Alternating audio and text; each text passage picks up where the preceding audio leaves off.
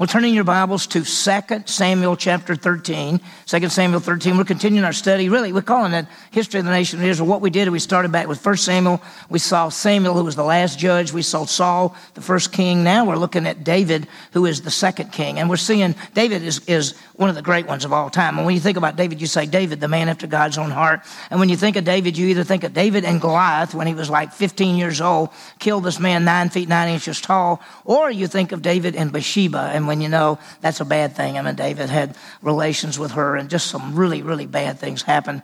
And we look at the book, and, and as we continue on uh, through Second Samuel, it's really a, a, hard time. Here's the outline. Uh, we have these little cards out front. We got them when we first started studying. They're out on the table out there. If you don't have one, you can have one. On one side, it gives information about the book. On the other side, it gives basically the outline of the book. And we said that the first 10 chapters is David in triumph. Everything's going great. He becomes king over the nation of Israel, expands does everything great.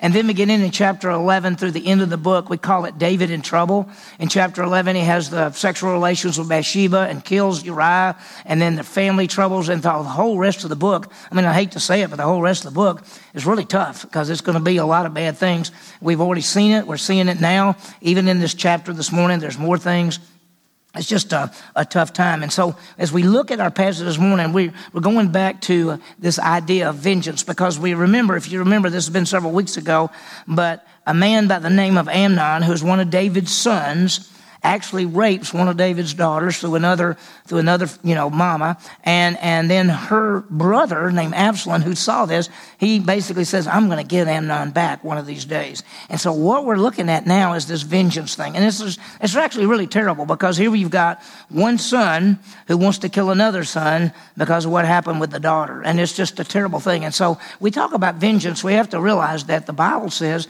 leave vengeance to the Lord that he will repay. And we're going to see this and we're going to uh, look at how this ties together. And we, as we go through life, and the truth is this, as we go through life, we're going to have opportunities to make this application. And so this morning, we're going to see Absalom's vengeance. And you know, when, when, you want vengeance, when you say, I've got to get them back because what they did to me, when you find, when you get the vengeance, it's not what you think it is. And we'll talk about it as we go through our passage. Let me, let me give you several things to think about. First of all, we're going to talk about what about vengeance? Is God's way or our way? And we're going to talk about how sin is costly. We see it in the lives of David and his entire family. It's really, really sad. And then we see dealing with the whole issue of conflict. How do we do it? And we're going to talk about reconciliation and forgiveness, how all that ties together. So we'll see it as we go through our passage. We're in 2 Samuel chapter 13. We're going to start basically at about verse 23. I'll give you some background. Well, as we start, let me, let me, and I, when I ask this question, I know the answer. Have you ever wanted to get even with somebody? Have you ever wanted to get somebody back? The truth is, yeah, they, they did you wrong. They did you wrong on purpose. Sometimes people, you know, if something happens to you and you go, oh, they didn't mean to do it. And then sometimes there's people who do it and they do it on purpose. And you say, they shouldn't get away with this. They're not going to get away with this. I know a person that, that he, he told me this. He said, oh, listen, uh, when, when, when somebody does me wrong, he says, I, I don't say anything to that person, but I'm going to get them one way or the other. In fact, I know of, I know of some things that he did to a person on purpose, and he did it. And, and we'd say, God's terrible. How do we get people back?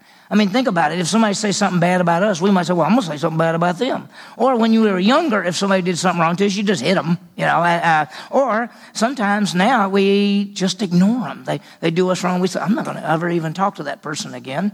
Or some, I had, I had a friend, uh, I, I knew two college roommates that they lived in this dorm and it was the athletic dorm where they were going and, and for some reason they had one closet in the room and so there were two guys. And so what would happen is a guy would go and he would push the other guy's claws all to the corner and. And then the guy would come in and he would push this, pull his, and this went on and on. And they got, I mean, they were good friends, but all of a sudden they were getting really angry. So one day they decided to be smart and they put something in the middle and blocked it so clothes could only go so far. And so they solved it, you know, but you'd go in and he'd go, he's got his clothes over. I'm going to push them back, you know. And so that happened. Sometimes we all think, I got to get these people back. What's the example of Jesus? What did he do? The Bible says when he was reviled, he did not get back. When he was crucified, what did he say? Father, forgive them. They don't know what they're doing. We're going to think about vengeance in this passage.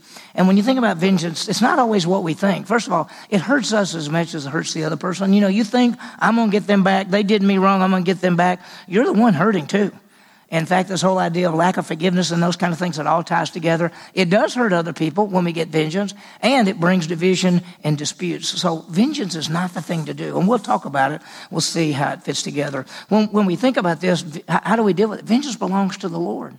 And you might say, well, what does that mean? Somebody does me wrong, and I mean, I don't see God getting them back. Well, you might not see Him getting them back, but vengeance belongs to Him. Our goal is to be reconciled and to forgive and to understand it. We'll talk more about that as we go through. Let's see where we are.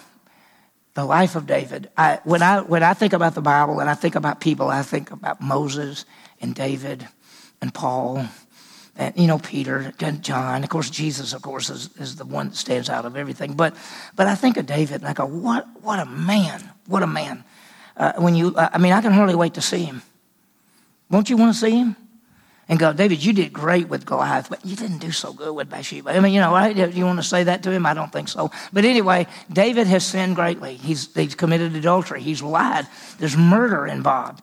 But we saw some amazing things. We saw that Nathan came, a prophet, and confronted him and said, and told him, and David admitted that he was had sinned and, and that he was wrong, and he confessed it. And I think this is what makes David so special. When Saul, the first king, said, sinned and did wrong, he would never confess it. He would never admit that he was wrong. He always blamed it on somebody else. When David did wrong, David finally said, I did wrong, and there are consequences. And this is probably one of the hardest things about the scripture, and the hardest thing here is that God said, there are going to be consequences, David, for what you've done.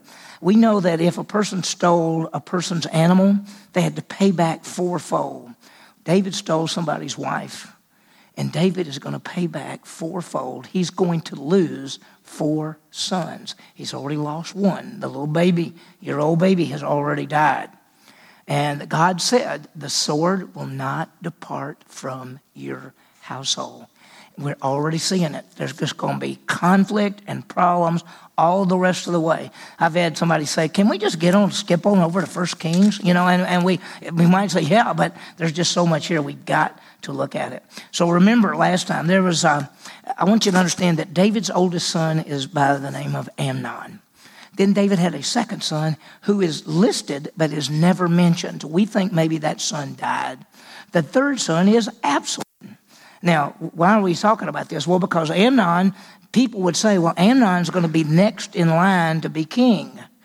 Absalom would be after him. The truth is, we already know that God has already said to David that you're going to ha- you have a son, and his name is Jedediah, which his other name was Solomon. He's going to be the next king. Well, anyway, so you've got Amnon who thinks he's going to be the next king. You got Absalom who hates Amnon because Amnon raped Absalom's sister. And he says, one of these days, one of these days, I'm going to get him. If you look at chapter 13, verse 20, when it all happened, it says, Then Absalom, her brother, that's Tamar, she got, uh, she got violated by her half brother. And when Absalom, her brother, said to her, Has Amnon been with you? Answer, of course, is yes. Just keep silent, my sister. He is your brother. Do not take this matter to heart. So Tamar remained and was desolate in her brother Absalom's house. When you read that verse, he's not saying, oh, forget it, it's not a big deal. He's saying, you don't worry about it. I'm going to take care of this. I'm going to take care of this. What did David do when he heard that one of his sons raped one of his daughters? What did David do? He did nothing.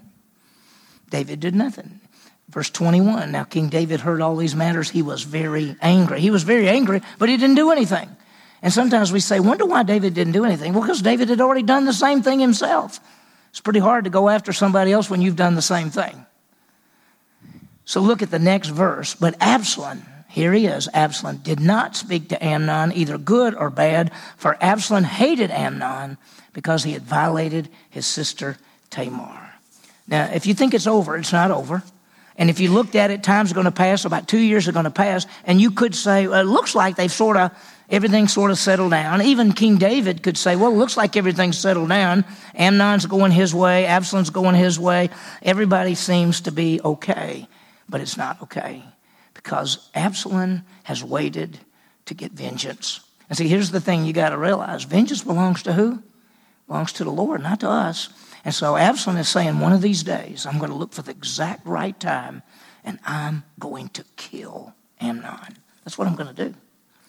And so that's the plan. Let me give you the outline for our little chapter here, or where we are. We're going to look at verses 23 through 39. We'll go through it really quickly. We're going to see Absalom's revenge, the feast and the death, and then the reactions, what happens, and how all this happens. So look at verse 23. Now, it came about after two full years that Absalom had sheep shears in Baal Hazor, which is near Ephraim, and Absalom invited all the king's sons. Now, it, it, just said two years have passed, and Absalom, and back in those days, they had all their sheep and everything, and at a certain time, they would bring all them in, they would shear them all, and they'd have big parties. And everybody come and they'd bring food, and everybody would help with the shearing, and just, it was a great time. It's now Absalom has a bunch of sheep, apparently, and he's going to shear the sheep, and he's invited all the king's sons to come. I say it's a sheep shearing time of joy, but let me tell you something. Absalom has not forgotten. Two years have passed. Two years have passed. Now, let me ask you a question. Why? Why would Absalom want to kill Amnon? we already know, but think about this. One is a pride issue because it's his sister. Second, it is his sister. But here's the third thing. If Absalom kills Amnon, who's in line to be the next king? Absalom. So he says, I'm going to get him back. He did wrong. I'm going to kill him. And when he dies, and then when David dies, I'll be the king. That's his plan. And so he's thinking this will happen. He, he doesn't realize Solomon's going to be the next king. So look what happens. Verse 23 again. Now, after two years, uh, two full years, that Absalom had sheep shearers in Baal Hazor, which is near Ephraim, and Absalom invited all the king's sons. He says, Let's invite everybody to the party, all the sons. Absalom came to the king, that's David, he came to King David and said, Behold, now your servant has sheep shearers. Please let the king and his servants go with your servant. He basically comes to King David and says, I'm having a big party. I'd like for you to come and all the rest of the brothers, the king's sons. Now, I think deep down he knew David wasn't going to come. David, David says, I, I haven't got time for a party. I mean, I'm the king, you know, kings have stuff to do, and so I'm not going to be able to go. And I think he knew that, but he invites King David, and he invites all the family, all the sons. Notice what happened. The king said to Absalom, No, my son, this is verse 25, no, we should not all go, for we'll be burdensome to you. Although he urged him, he would not go, but he blessed him. He said, Oh, look, go and have a great time, but I'm not going to go. Now, watch the plan. Then Absalom said, verse 26, If not, then please let my brother Amnon go with us. Now, out of all the brothers, why does he want Amnon to go?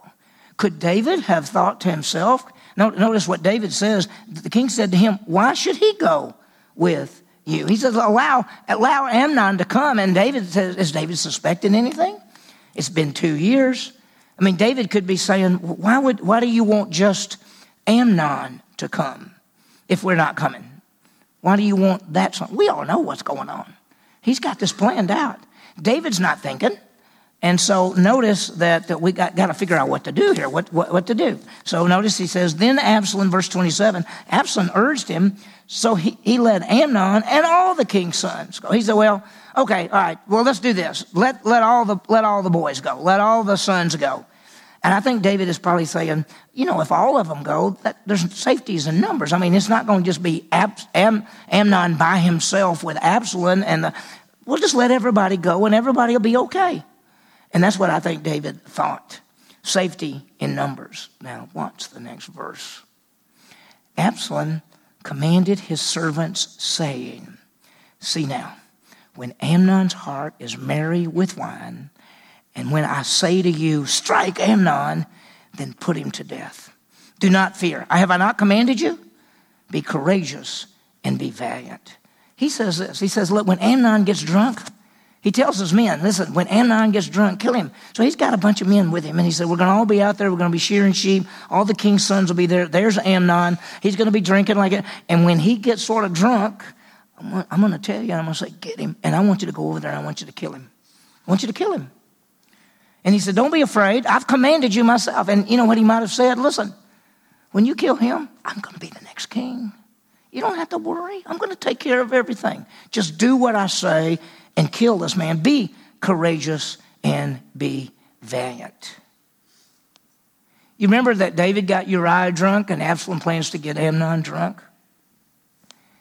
And notice this that Absalom doesn't do the killing himself, and David didn't do the killing himself. You remember when David killed Uriah? David didn't do it. David put him out in war, let somebody else kill him. And here's Absalom. Absalom's not going to kill Amnon. He's going to have his own people do it. He's going to have five or six guys jump on Amnon and kill him. And then he'll say, Well, I, I didn't do it.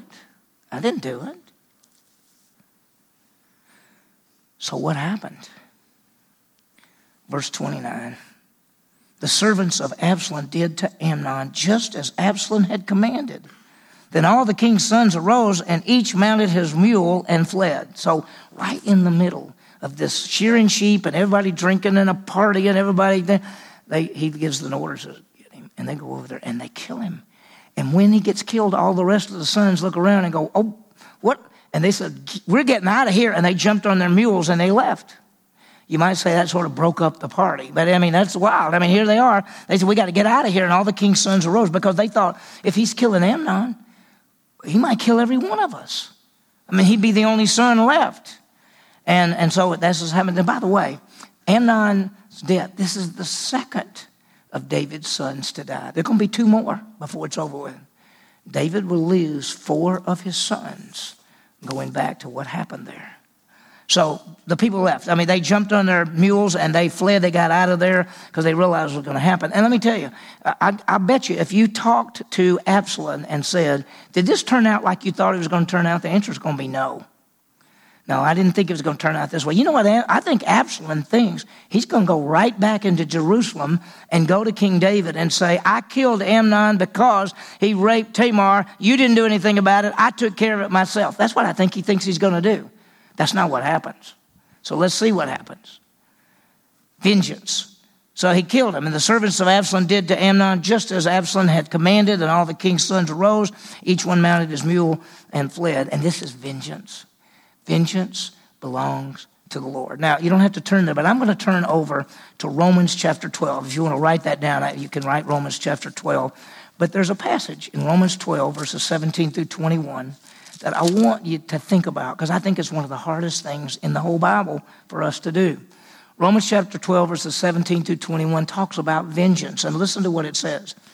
In verse 17, never pay back evil for evil to anyone. Respect what is right in the sight of all men. Never pay back evil to evil. When somebody does you wrong, don't try to get them back. The goal is never to do back to somebody like they did to you. Now, the natural thing is to do back. The natural, somebody does this to you, you say, You're not going to get away with that. Or I don't like that. You shouldn't have done that. I'm going to get you back. The Bible says, Never pay back evil with evil. He goes on to say, If possible, as far as it depends on you, be at peace with all people. Now, listen, sometimes you can't be at peace with some people because they won't be at peace with you. But it's possible from your side, be at peace. Here's the third thing he says Never take your own revenge, beloved, but leave room for the wrath of God. For it is written, Vengeance is mine, says the Lord, I will repay. Vengeance belongs to God. Let me just say something. Sometimes people don't do us wrong, and we say, that's not right, and they're getting away with it. They're not getting away with it. Vengeance belongs to God. Be not deceived, God is not mocked. Whatever a man sows, that shall he also reap. Galatians 6 7. Listen, people don't get away with anything. God deals with people, and God knows what to do. Vengeance belongs to the Lord. Now, so far we say, okay, I won't do evil. I'll try to be at peace. I'll leave it to God. But there's more. And listen to this if your enemy is hungry, feed him. And if he's thirsty, give him a drink. For in doing so, you will heap burning coals on his head. Do not be overcome by evil, but overcome evil with good. Now, this is where it's really hard because it actually says, Bless your enemy and overcome evil with good. Now, it's one thing for somebody to hurt you and to hurt me, and for us to say, okay, I'm gonna, I'm forgiving them, I'm letting them go, I'm, I'm, I'm leaving it to God. But then for us to do good to them and to bless them and to, instead of they did evil to us, we do good to them. That's what the Bible says. It's supernatural. We have to trust God to deal with those who hurt us. And let me let you understand something. The natural life is vengeance. What we do naturally is we want to get revenge. What we want to do naturally is to get them back. The supernatural life and the power of the Holy Spirit is to actually bless the person that hurt you. That's really, really hard. You cannot do it unless it's God through you. That's why it's God's power. That's why we live the Christian life in God's power. That's why we can do all things through the one who strengthens us, our Savior Jesus Christ. That's why we walk in the Spirit will not fulfill the lust of the flesh. We're to forgive those that hurt us. We're to release the debt. Uh, if not, it'll destroy us. By the way, if you're if you got if you hate somebody, if you're angry at somebody, if you're not forgiving somebody, you're the one hurting right now, not them. They don't even care. Forgiveness is you releasing the debt. You say, they don't owe me anything. I'm letting it go. I'm trusting God. He'll take care of it. I, you forgive them. Forgiveness is whether they ever ask for forgiveness or not. You always forgive, and you forgive the moment you realize that you're angry or hurt at somebody. You forgive them. If not, you will become angry, you will become bitter, and you will become depressed. And that's what happens. That's why he says, live a supernatural life, do blessing. It's for us. Well, look what happened. So let me go back to 2 Samuel. And so uh, everybody jumped on their, their mules and they got out of there. Now, watch. Here's back, meanwhile, back in Jerusalem.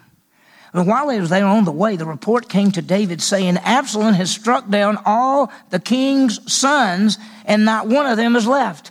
Word comes back to David and says, Every one of your sons are killed. Amnon, uh, Absalom killed every son. Now that's not true. He only killed, you know, Amnon. But the word comes back to David, and look what David does in verse 31. Then the king arose and he tore his clothes and he lay on the ground. All his servants were standing by with clothes torn. To tear your clothes shows huge emotion. They, they would take the front and they would just rip it like this. And David has done that and he's fallen on the ground and all the people are all there and they're all laying around and this is terrible, terrible, terrible.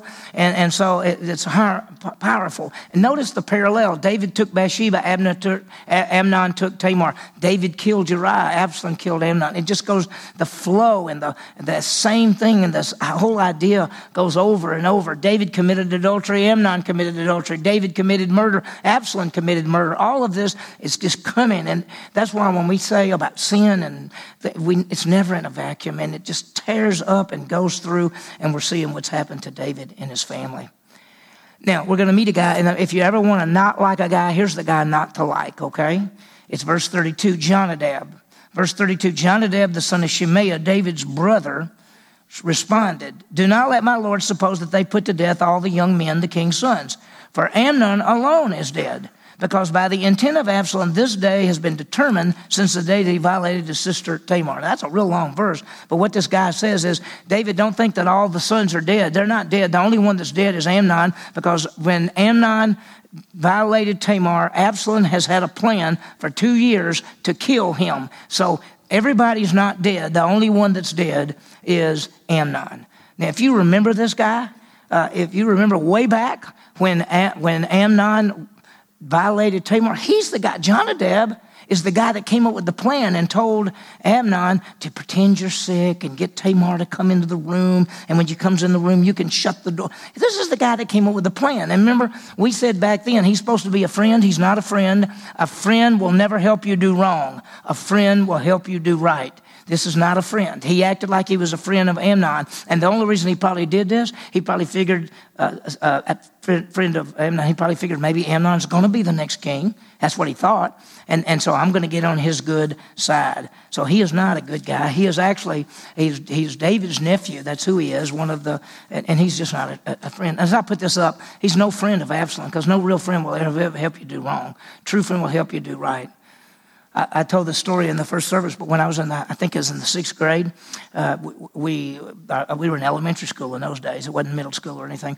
And I, we, they put us in the classes alphabetically, and this new guy moved in, and his name started with a B, and so he sat right close to me. And so I, I, I met him. And so one day, I didn't know him very well, but one day I said, You want to come home with me after school? And he went, Yeah.